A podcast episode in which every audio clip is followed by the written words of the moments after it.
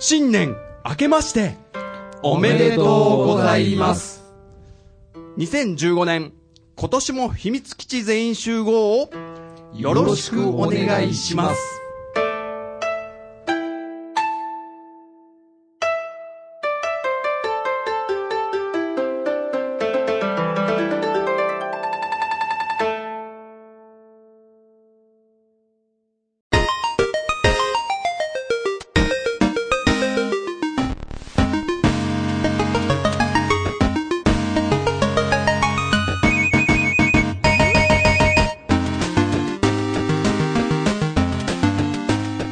ました。秘密基地全員集合。この番組は東京都近郊で活動している秘密基地のポッドキャストとなります。アラサー・アラフォーの男子5人が雑談形式でゲームやその他諸々の話題を語らう内容となっております。よろしくお願いします。お願いします。はい本日は2015年1月20日の火曜日です。えーついにね2015年一発目初めてのスタジオやっと入れましたね。そうだね。そうですね。で体調崩した方が約1名いるんですけども。それは誰でしょう？当ててください皆さんね、聞いてる皆さん。すごいね。これかなりマニアです。マニアです。今しゃべ声が聞こえない人が休んでる人です。ということでね、えーもうちゃちゃっと始めていきたいと思います。今日はですね、えー正月明けの一発目ということでお便りが結構溜まってましてそれを中心にちょっとやっていきたいと思いますそしてね年末年始、えーメンバーがどんな感じで過ごしてきたかっていうのを、あのー自己紹介兼ねてちょっと話してもらいたいと思います。簡単でいいですからね。はい。というわけで、はいえーまず僕がリーダーの陣太です。よろしくお願いします。あ年末年始。あ僕ついにですねクリスマスにですね、WiiU が我が家にやってきましたよ。ああのサンタさんがですねらあのうちの奥さんの枕元に置いといてくれてですね。ほうん。すごいです。の僕が欲しいって言ってたのをなんか知ってたかのようなこのサンタさん。すごいでしょ？何でもお見通しだからおそらくねそのサンタさんはあのビッグカメラのポイントがいっぱい溜まってたん じゃないかと思ってるんです。よ MacBook を買った時にすごい溜まってて それで WiiU 買ったろうかと。なるほどサンタさんマック派なんだね。Mac 派にだと思うね。でですねマリオカート8がね同梱されていてうもう我が家はずっとマリオカート三昧でえーもうレースに明け暮れているというちょっと楽しんでます、まあ、WiiU の細かいね、えー、良し悪しの話とかまたしたいと思ってますんでよろしくお願いします。お願いします。はい、えー、キーボードのミッチーです。えー、年末年始は何やってたえっと、あ、大掃除とかですかね、普通に。偉いんだようん。そう、大変でしたね。子供もするんですよね。あ、手伝わせますよ。です手伝う？こうん。まあ、子供部屋、片付けろっはい。はいはいて感じで。年越しの瞬間はどうしてんですか？年越しどうしてた？っけ子供子供もあ、でも、あれですね、起きてましたね。あー12時超えて、超えた瞬間に寝ようっていう、とりあえずね。そう。なるほどなるほあと、なんでしょうね、イベント。あーあー、そうなんですよ。あのー、1月3日におじさん、な、死んじゃって、どあらあら、そう、いろいろちょっとバタバタだったんですけど、ね。あそうだったんですねそうです。まあ、そんなぐらいですかね。以上です。なるほど。ミッチーさんでした。はい、はい。お次。はい。ベースノート4つです。えー。っとね。年末年始、えー31から1日にかけて31仕事して帰ってきてニコ生放送で年越して1月1日寝坊した。そんなです。仕事だったってこと？ん 仕事だったってこと？そうそうそううわすげえ。31も1日も仕事だったから。おああ、すげえ。きつい。だったんだけどちょっと寝坊しちゃった、迷惑かけちゃったと。ね、1月1日か。ら初迷惑ですね。言ってしまえうん。ばなるほど。な感じですか？はい。こんな感じです。あとはまあいつも通りゲーム三昧かな。はいはい今年も買うゲームが多くてお金がないです すでにかまあ後でちょっと時間とかあったら、うん正月のそういうね昔買ったゲームやら、これから買いたいゲームとかね、そういう話もしていきたいと思いますんで。はい。じゃあ、トヨッチョでした。あ、ドラムの浅沼です。おめでとうございます。えっと、年末年始は例年通り、年末はガキの使いの笑ってはいけない見ながら年越しして、次のナイナイの面白そうっていうお笑い番組見て、基本的に年末年始はお笑い番組が充実してたので、そればっかり見てました。あとは基本ね、正月でまたちょっと体重が増えちゃったんですけど、まあいいかな。正月。正月だね。正月かなりお笑い番組を見てとかいうのは昔ながらのなんか。うん習慣になってますねだからもう年末年始は満足しましたでいい年が始まったなと思って今回はあの今年一発目のポッドキャストを迎えることができまして非常にありがたいと思いますよろしくお願いしますよろしくお願いします。よろしくというわけで、浅沼さんでしたということで。はい。で、お休みなのが、えー、コウスケくんです。あの、ね風邪ひいてしまったらしくてですね。あら。また全員集合できなかったっていう。もう 打率がどんどん下がってきますね。そうだね。新年一一発目回もうちょっとメッセージだけ送ってもらおうかなって思って一回。あリアルタイムでちょっとね。そう。リアルタイムじゃなくていいよ。ただ、一人で録音してもらって。あそうあ。そういうことですお休みしてますが、みたいなね。そんな感じで、じゃあ、えー、第、今回はですね、何回だっけ ?15 回 !15 回になります。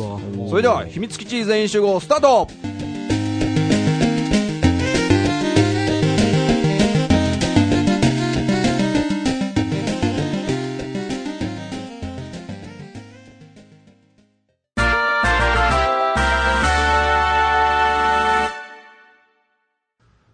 さて、お便り来てます結構ですね、いただいていまして、うんまあ長らくちょっと1ヶ月ほどやってなかったので、ね、うん。その間にちょっと溜め込んだんですけども、ちょっと紹介していきたいと思います。はい。まず1つ目、えー、初めて秘密基地全員集合にお便りをくれたあの高校生のあトロン大佐さんです。はい。秘密基地全員集合、お便り出してないですけど、毎回聞いてますとのことです。ありがとうございまよかった、聞いててくれた、トロン大佐さん。あごめんなさい、よ呼び捨てにしちゃった。大佐って呼びたくなっちゃうんですけど。ありがとうございます。ありがとうございます。ね。もう記念すべき初めてのお便りをくれた方なので、僕たちね、ちょっと聞いてなかったら寂しいなと思ってたんで、こうやってね、聞いてますよとかだけでも、一言だけでもくれると本当に嬉しいんで、まあ、いいわゆる LINE とかでいう既読みたいなもんですよね。貴重、貴重ってことで。聞いてるよってだけでも、皆さんください。ありあありがとうございます、トロン大佐さんありがとうございます。はい。では、お次は、えーっとですね。この方も、毎回聞いてくれてるというリスナーさんであります。和島さんです。はい。秘密基地全員集合第12回、雑談会なんかあるといいなと思っていたので、とても楽しめましたが、コウスケさんのエンディング曲に全部持っていかれました。エコーかかるし、頭から離れないし、中毒性あるしで、聞いてると元気になります。はい、和島さんありがとうございました。ありがとうございます。これね、第12回のエンディング。その頃僕たちの中でちょっとね、エンディングをちょっと歌うの流行ってたんですけど、でんでんでんでんでんでんでんでんみたいな。その時に、コウスケくんにやってもらったのがね、結構面白くって。それをね、僕が編集の時にちょっとエコーとかかけて、その時にもう散々僕は笑ったんで、もういい加減飽きたんですけども。和島さんも大受けだったようです。どうもありがとうございます。ありがとうございますまたそういうチャレンジとかもね、楽しいこともやっていきたいと思ってます。で、お次なんですけども、えー、てるてるさん、えーはい。ワンダと巨像の回に、えーこれ感想をいただいたんですが、このてるてるさんの内容がですね、かなりネタバレが 含まれているので、あのですね、ちょっと申し訳ないんですけども、あの番組が終わった一番最後に、ちょっと紹介させていただきます。うん。でですね、ワンダと巨像のネタバレを知りたくない方は、えーその一番最後はちょっと聞かないでいていただきたいということで、じゃあ最後に紹介させていただきますんで。はい、次なんですけども、あの、ポッドキャスト界のお笑いコンビといえばこの方、おっと？暴れラジオスさんの、あの、これはですね、暴れラジオスさんのアカウントからいただいてるんですけども、おそらくですね、暴れラジオスさんのパーソナリティのちゃんなかさんがツイートしてくれてるやつだと思います。僕たちがですね、あの、暴れラジオスさんを紹介した時に、まるでナインティナインみたいなうん喋りをうんしてくれるラジオ番組だって紹介したことに対して、こんな感想をくれてます。ナインティナインをホストする？褒めすぎです。怒られます。でも番組宣伝していただきありがとうございます。とのことです。はい。はい。で、これに対してですね、もう一人の、うんえーパーソナリティのしげちーさんが、こんな感じで答えてます。どっちがナインティで、どっちがナインや？お 面白いでしょ？うんでそれに対してちゃんなかさんが、おいじゃあ僕がナインもらいますわ。ナインティとナインかいって。暴れラジオスさんのお二人、えー、ちゃんなかさんとしげちーさん、ありがとうございます。ありがとうございます。ありがとうございます。はい、というわけでですね、ポンポンいきますよ。お次は、えー、カリさんですね。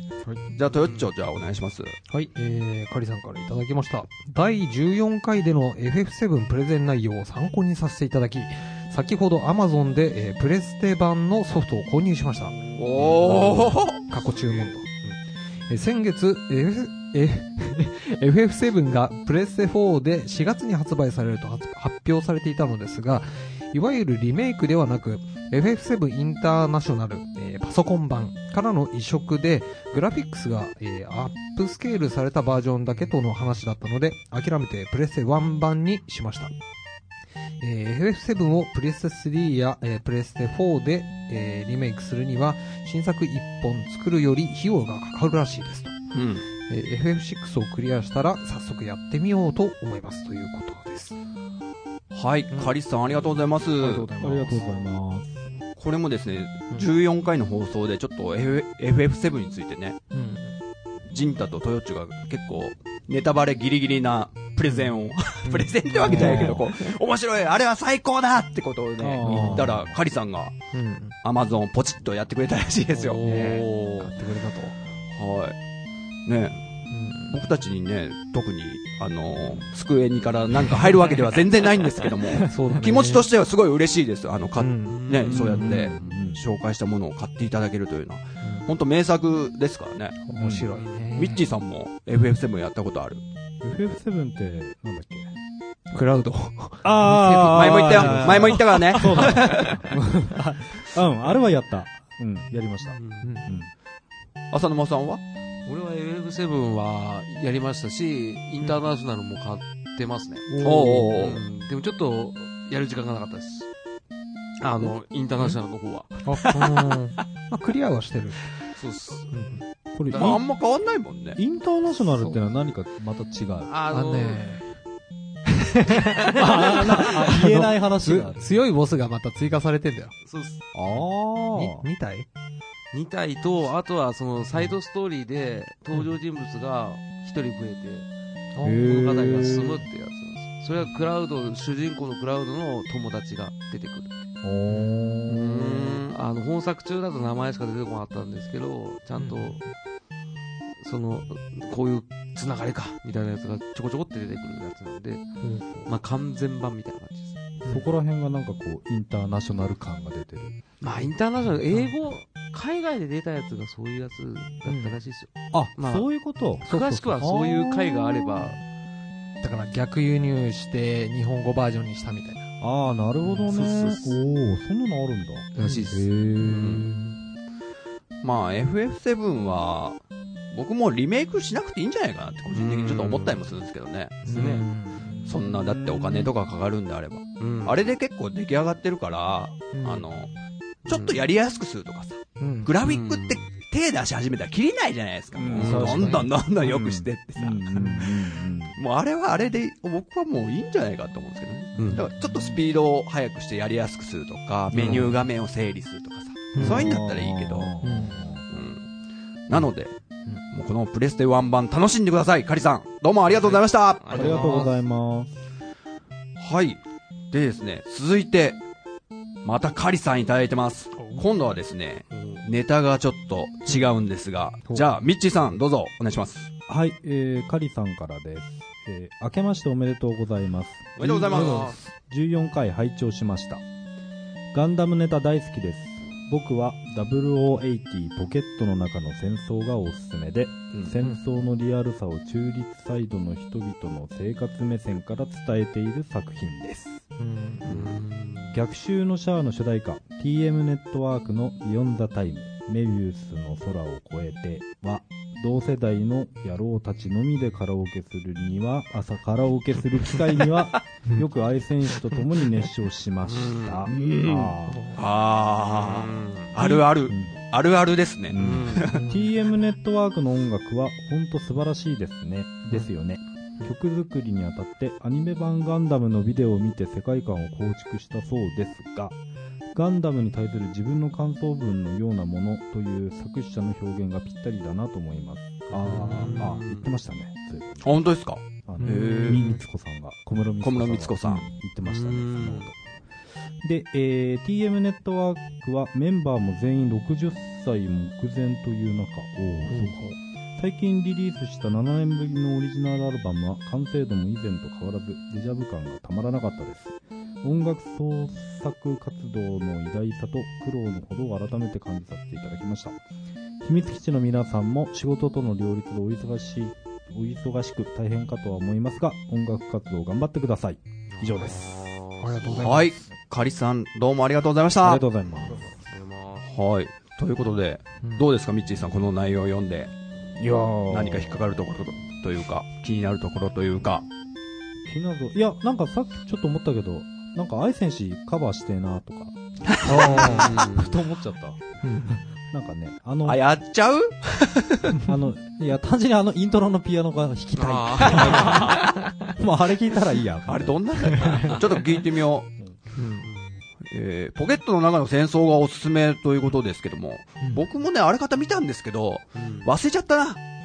なんか女の子がガンダム乗るやつでしたっけ？そうです。あの、アレックス。あ、そうだ。ああれとかに出てきたから知らない？あの、なんだっけ？えー、第何次、す何、ロボット対戦みたいなやつ、ロボット対戦そううん俺そこでなんか知ったんだけどさ。あ本当はアムロが乗る予定だったんですよ。あ、そういう話でしたっけ、えー最後のアバオア空戦に備えて、うんなんか連邦が新しいガンダム開発して、さあ納品だっていう手前の話だったはず。うんさらに、アムロのためにブラッシュアップされてると。あ、そうそうそうそうそうです。マジックコーティングみたいのなんか最後の方したじゃないですか。あ、そうそうそう。それでも物足りなくなったアムロ用。そうた、確かそんな設定だったはず。うんなるほど。TM ネットワークとか。うんゲームですね。これ、トヨッチョ知らなかったって言ってたけども。TM ネットワークの。メビウスの空を越えて。ちょっと、世代がね、若干、ずれてるのかなって思うのが、多分、うん次の、お便りでちょっと、僕が思ったこ、この世代の若干のずれがね、はっきりするところがあるんですけど、読んでいいですか？はい、はいじゃあ。カリさん、ありがとうございましたあ。りがとうございます。えー、お次がですね、うんえー、ちゃんなかさんです。お先ほどの暴れラジオさんのパーソナリティのちゃんなかさん。はいガンダムネタに反応してくれてました。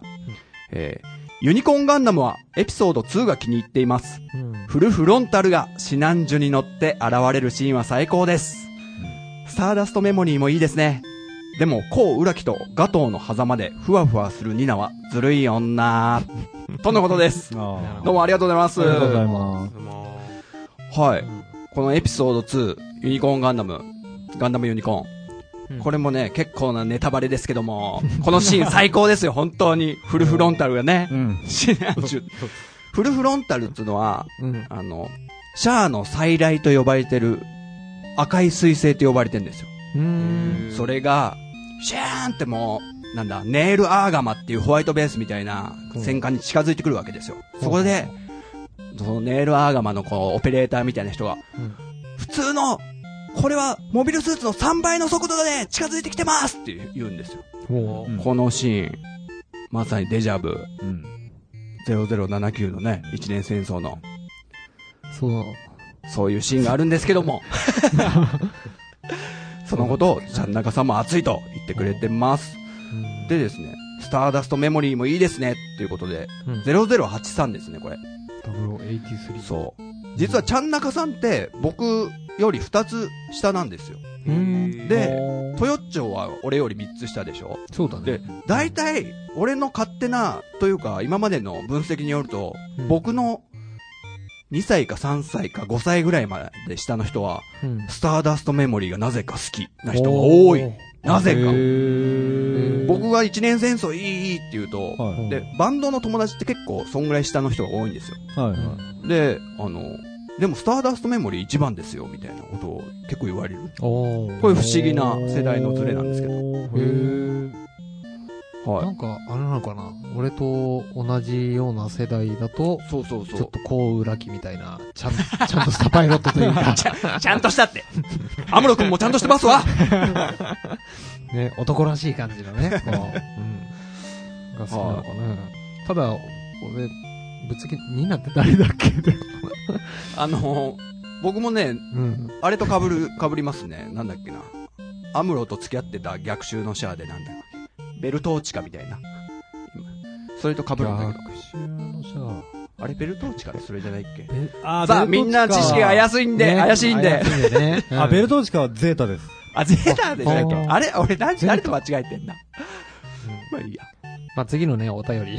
はい、曖昧なんでね、ありますねここら辺は。はいというわけで、ちゃんなかさん、ありがとうございます。ありがとうございあます。りがとうございます。そしてですね、うん。そのちゃんなかさんがですね、続けて、うんこんなことを言ってくれてます。はいえーツイートでですね、あの、今年1年間、僕の耳を楽しませてくれた、ポッドキャストの皆さん、本当にありがとうございました。また来年もよろしくお願いします。ということで、えーいろんな、ポッドキャストの名前が上がってるんですよね。ファミステさんもそうですし、うんアサヌパさんとか、アズオートさんとか、結構有名なんですけど、いつもうん1位とかにいるような人たちの中に、うん秘密基地全員集合。嬉しいですね出てくれてますよ。浅沼さん、どうですか？そうですね。なんか、浅沼さんがすごい名前似てる。そうそうそう。ちょっと思ったけど。僕も今言い間違えないように、すごいそう、ですね。ああ、でもやっぱいろんな方いらっしゃいますね。そうだね。そうよ。結構大御所よ、この、ポッドキャストポッドキャストやっぱり配信してる方々の努力が見れるからいいっすよね。あ、聞けるから。なんか酔っ払ってるみたいな話し方すんな。うん。じゃあもうなんか、いや、すごいなと思って、こんなにいっぱいいるんだなと思って。はい、うんそんな中に入れていただきありがとうございます。ありがとうございます。はい。そして、さらにちゃんなかさんいただいてます。あありがとうございます。ありがとうございまます。えー改めて、暴れラジオスさんのちゃんなかさんですからね、皆さん。はい。あれもナイスな番組なんで、はい皆さん聞きましょう。えー今年の初聞きは、秘密基地全員集合。トヨッチョさん、ばあちゃんのこと？チャンバー？みたいな。うんジンタさん、正解。これごめんなさい。ちょっと最初に説明が必要だな。これはですね、キャプテン翼の歌詞について、す。うん。僕とトヨッチョがちょっと話した回があるんですけども、あそれについて、あの、ああいつの噂でチャンバも走るって何かわかる？トヨッチョって聞いたら、うん。ばあちゃんじゃないの？って言って、うん。あっさり当てられてしまったっていう くだりがあるんですけども。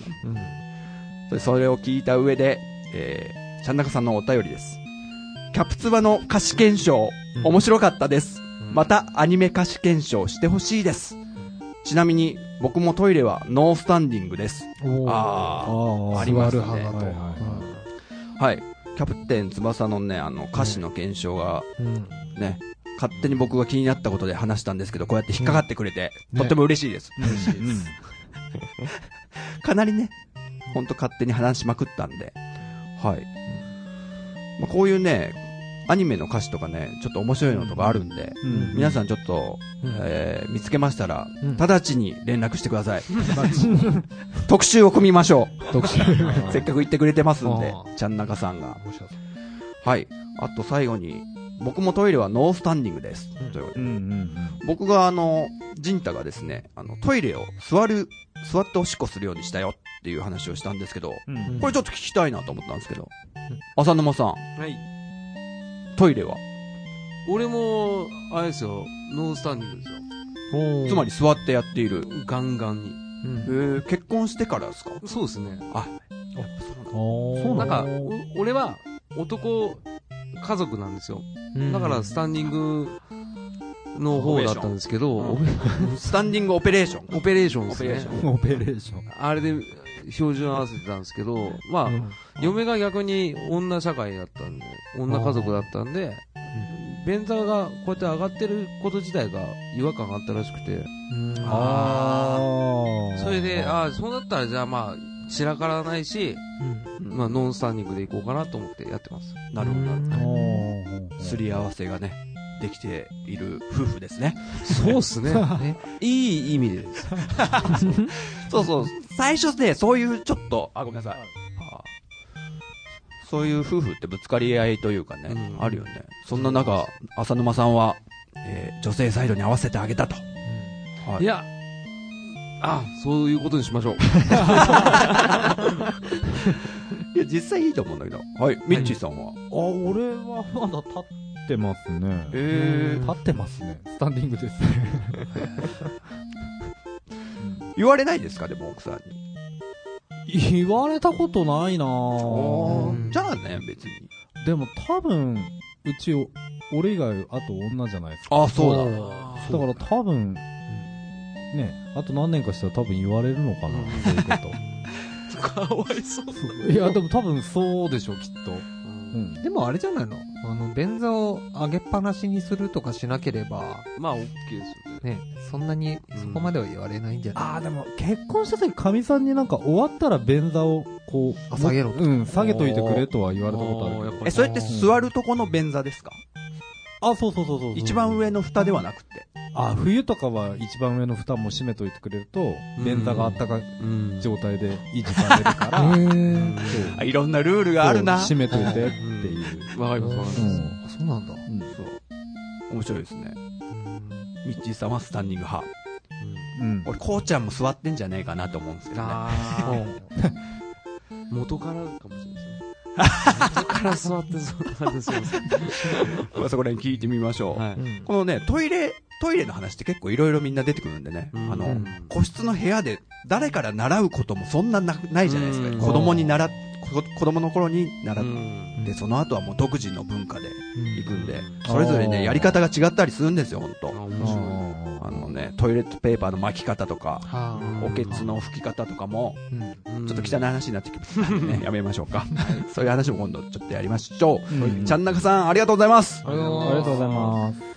そしてですね、うん今度、ダウンロードコンテンツについて、はいこれ話しましたね、長く。うん話したね。はい。それについても、再び、ちゃんなかさんいただいてます。ありがとうございます。はいこれはですね、僕があの、ジンタが、ドラクエ3の、うん例えばドラドラクエ3でダウンロードコンテンツがうんあったとして、例えば、こうだったらどうだろうって言った時のことをちゃんなかさん話してくれてます。うんえーゾーマに使う光の玉が DLC ダウンロードコンテンツ。うんそれはずるい。いい例えですね。うんありがとうございます。ありがとうございます。はい。ゾーマにね、これはずるいね。これが800円です。どうですか？いやー、それは切れるなぁ。倒せ。え、光の玉って、うんないと倒せないんでしたっけ？そうです、そうです、そうです。あれで弱くして、あ叩くっていう。ーあれ使わないで倒せるんですかね？あの、いけんのかな？俺最初、初めて小学校の時に、ゾーマと戦った時に、光の玉を温存しちゃったんですよね。使うのもったいねえしいざって時に使うものだろうと思って。あもう、もう、瞬殺ですよ。だからもうね、最初に使うってことはあんま分かってなくてですね。うん。まあ、こういうダウンロードコンテンツについて結構熱く語ったということで、うんはい、ちゃんなかさんありがとうございます。ありがとうございます。ありがとうございますその DLC について、ファミステのクリンクさんからいただいてます。はいファミリーステーションというね、体操な8年間ぐらいやってる大御所のうんゲーム系ポッドキャストのクリンクさんです。はい。これじゃあ、浅沼さん、よろしくお願いします。あークリンクさんから。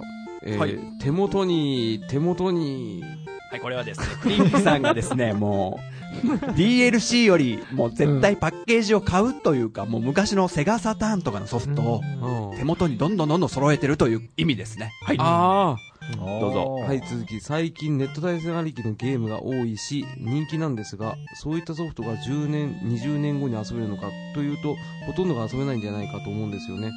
ゲームの再ダウンロードに関しても、いつまでも再ダウンロードできるかわからないですし、なので僕は手元にと。なるほどですね、これはでも。ということですよね。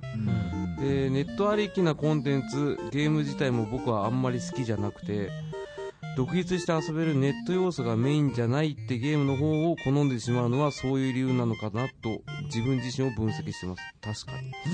あ、これは俺すごい同意見ですおね。、マジですかうん。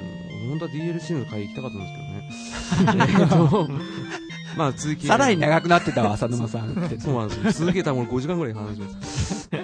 とはいえ、お話も出てましたが、ダウンロード購入のゲームはディスクの入れ替えをせずに始められたり、現実の場所を必要としなかったり、昔の途中でセーブできなかったゲームも途中でセーブできるようになったり、セーブデータの消失を恐れることがなくなったり、良い面も多いです。これはね、僕、まさに今回 Wii U を購入して、うん。マリオカート8がもうダウンロードコンテンツなんですよ。それはもう、楽だなとはすごく思いますね。うん。ディディスクとか入れ替えなくていいしうん、多分立ち上がりもディスクよりね、絶対早いと思うし、ううん。ん。これは同意です。そう。はい。で、そんなわけで、僕は最終的には自分が必要だと思えば買うという、し、しごく、しごく当然、ごめんなさい。えっと、しごく当然な結論に至ってます。っていうことですけど。はいプリンクさんありがとうございます。ありがとうございまダウンロードコンテンツについてね、なるほど。しっかりした考えをお持ちだ。あー、確かに。あのね、本当に、プリンクさんはあの、ゲームをね、かなり、いつもね、あの、中古ショップとかに行って、もう巡ってるような人です。あファミコンのゲームとかも今買い買ったりとか、その中でもでも自分で見定めて、ー。うん。バーチャルコンソールで買ったりもするのもある。なんかね、まあ、とにかくゲーマーな、うん。さすがな感じです。うん。確かに。はい、クリンクさんありがとうございますあ。りがとうございます。ちなみに僕はあの、ファミステにですね、あの、お便りをね、送りました。お すんごい恥ずかしかった。こそ、こそばやくってもう、全員集合の陣太さんからいただきましたとかでね、あの、紹介していただき、ありがとうございました。それ俺聞いたよ。あ、聞いた？聞いた。結構熱い文章だったでしょ、俺の。うんなんかね、ちょっとワクワクしながら聞いちゃった。あ、じんちゃんの名前出てるとか思って。そうそう、なんかこういうつながりが面白いなと思って。また僕もね、お便りさせていただきます。はいファミリーステーション、皆さんも聞いてみてください。ありがとうございましたあ。りがとうございまということでですね、最後のお便りになります。こちらはですね、僕らがダウンロードコンテンツの話をするきっかけになった、あの、方から、お礼というかですね、ダウンロードコンテンツの回を僕たちがやったことで、えーそれに対して、えーお返事というか、いただいてますということで、トヨッチョ、お願いします。えー、えーと、パンダマルさんからいただきました。はい。はい。ありがとうございますありがとうございます皆さん、こんにちは。こんにちは。2回目のお便り送らせていただきました。えー、DLC のお話をしていただき、ありがとうございます。まさか2時間にもなる話になるとは。いや、もっと話せたんですけどね。えー、そんなにもお時間を取らせてしまうような内容のテーマを希望して申し訳ないです。とんでもない。とんでもないですはい。全然いいですよ、本当に。はい。どんどん送ってください。さらにください。えーお二人の時間とは、あ間違えた。お二人の自分とはまた違う今の、えーゲーム事情に関する意見を聞かせてもらい、考えさせられる面もありました。ありがとうございました。えー最初のお便りで私のことで疑問に思われたところがあったみたいなので補足しときます。えーまずゲーム機の世代が違うことに関しては、親がゲーマーということで物心つく頃からファミコン、スーファミ、ゲームボーイ、あてな感じで、えー欲しがらなくても自然にゲーム機が揃ってしまう環境でした。あら、羨ましい。なんといい環境なんでしょう。ね羨ましいぞはい。そのせいで自分もゲーマーに育ちました。過去笑いと。えー次世代機も PS4、えー Xbox One、Wii U のことです。あアスラズラースに関してですが、お二人が予想で話した通り、本編だけでは少年漫画の打ち切りエンドみたいな終わり方をします。DLC も2時間ほどの内容でした。どうやら続きを DLC にしたのは、開発者たちは実際のドラマのように物語の続きを待つスタイルのゲームを作りたかったとかなんとか、えーどこかの記事で読みました。わざとです。ソフト1本でわざと完結させないようにしたわけです。何？ラストオブアースのように、えーファンの熱い熱望で、えー DLC を新たに制作したならわかりますが、DLC 前提で話をと、えー中途半端に作るのはユーザーのことを思っているのか？と疑問に思います。長文失礼しました。この先も配信楽しみにしてます。頑張ってください。ということです。はい。うんパンダ丸さんどうもありがとうございました。ありがとうございます。あの、こうやってダウンロードコンテンツについて話してくれと言ってくれたことがもう何よりとっても嬉しいことだったんで、そしてね、すごい自分たちもね、楽しかったね。うん、話してて。ううんん。散々ね、あの、長くなってしまい、しまったのは僕たちのまとめ具合が下手くそなだけであってですね。そうだね。全然パンダ丸さんのせいじゃないので。またなんかね、こういうこと話してほしいとかあれば、うん。うんガンガン送っていただければ、可能な限り答えていきたいと思います。はい。はい、そんな感じでですね、もう、親がゲーマーですって。うん、いいな羨ましいってことは、だから最初から最後まで、最後までというか最新ハードまで、ね。ファミコンから始まり、うん。その真ん中も多分、どうなんですかね、プレステとか、サターンとかもね、通ってきたのかなと思うと、ね。そうですね。すごいですね。素晴らしい。何チルドレンですかね、これは。何チルドレンでもないと思います。はい。うんそんな感じで、えー期待に応えられましたでしょうか？それだったらとっても嬉しいですけども。はい。はい。そんな感じで、パンダ丸さん、どうもありがとうございましたありがとうございました。ありがとうございます。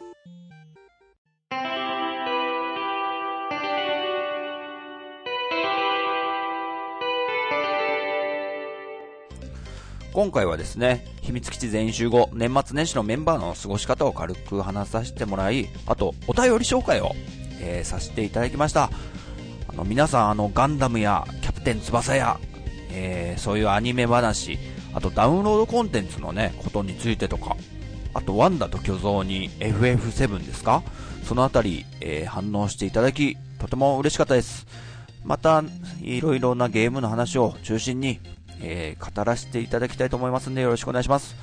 あと、ファミステさんで、あの、僕らのことをですね、話題に挙げてくれた時にですね、あの、バンドの方はちゃんとやってらっしゃるんですかみたいな感じでですね、心配していただいてたんですけども、えー今年の初スタジオで、よし、曲を作るぞってちょっとやる気になってますんでね、そちらの方も、ちょっと応援していただけるとありがたいと思っております。というわけで、えー秘密基地全員集合第15回、ごめん。これ使えますよ。俺は絶対カットしちゃう。秘密基地全員集合第15 回、いかがだったでしょうか？えーまた次回、えー第16回も楽しみに待っていただけると嬉しいです。はいというわけで、お相手は、秘密基地のジンタと、ミッチーと、トヨッチョと、浅沼でした。それでは次回、またお会いしましょう。さようなら。さよなら。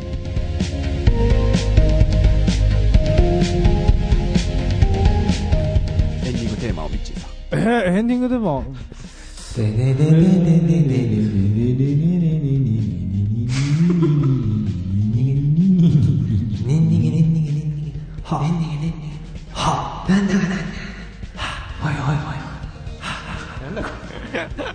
これはボツですな。とい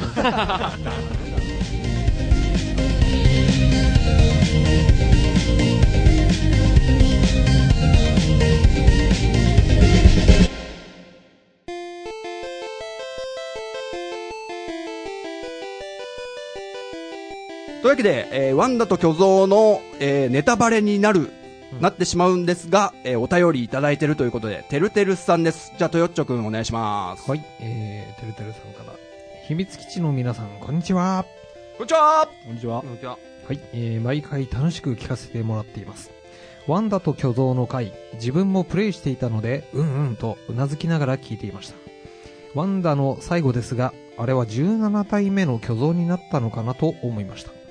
かなり前にプレイしたので曖昧なのですが、最後ワンダが吸い込まれるシーン、あそこでワンダは真っ黒だったような気がします。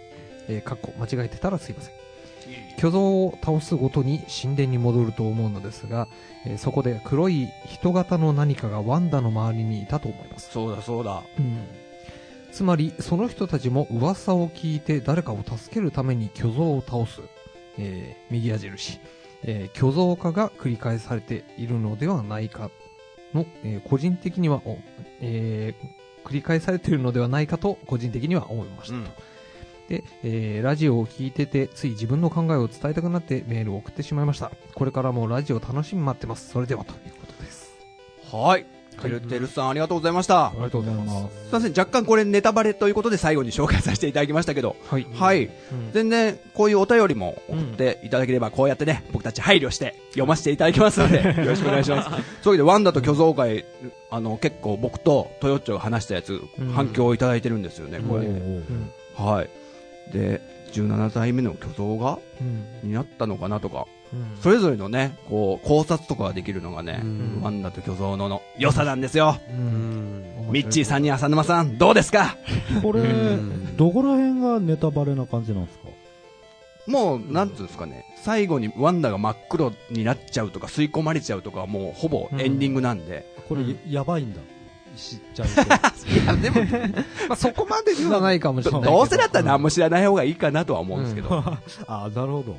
すみません。ええいいはい、というわけで、てるてるさんまたお便り待ってますので、はいはい。ありがとうございますありがとうございます。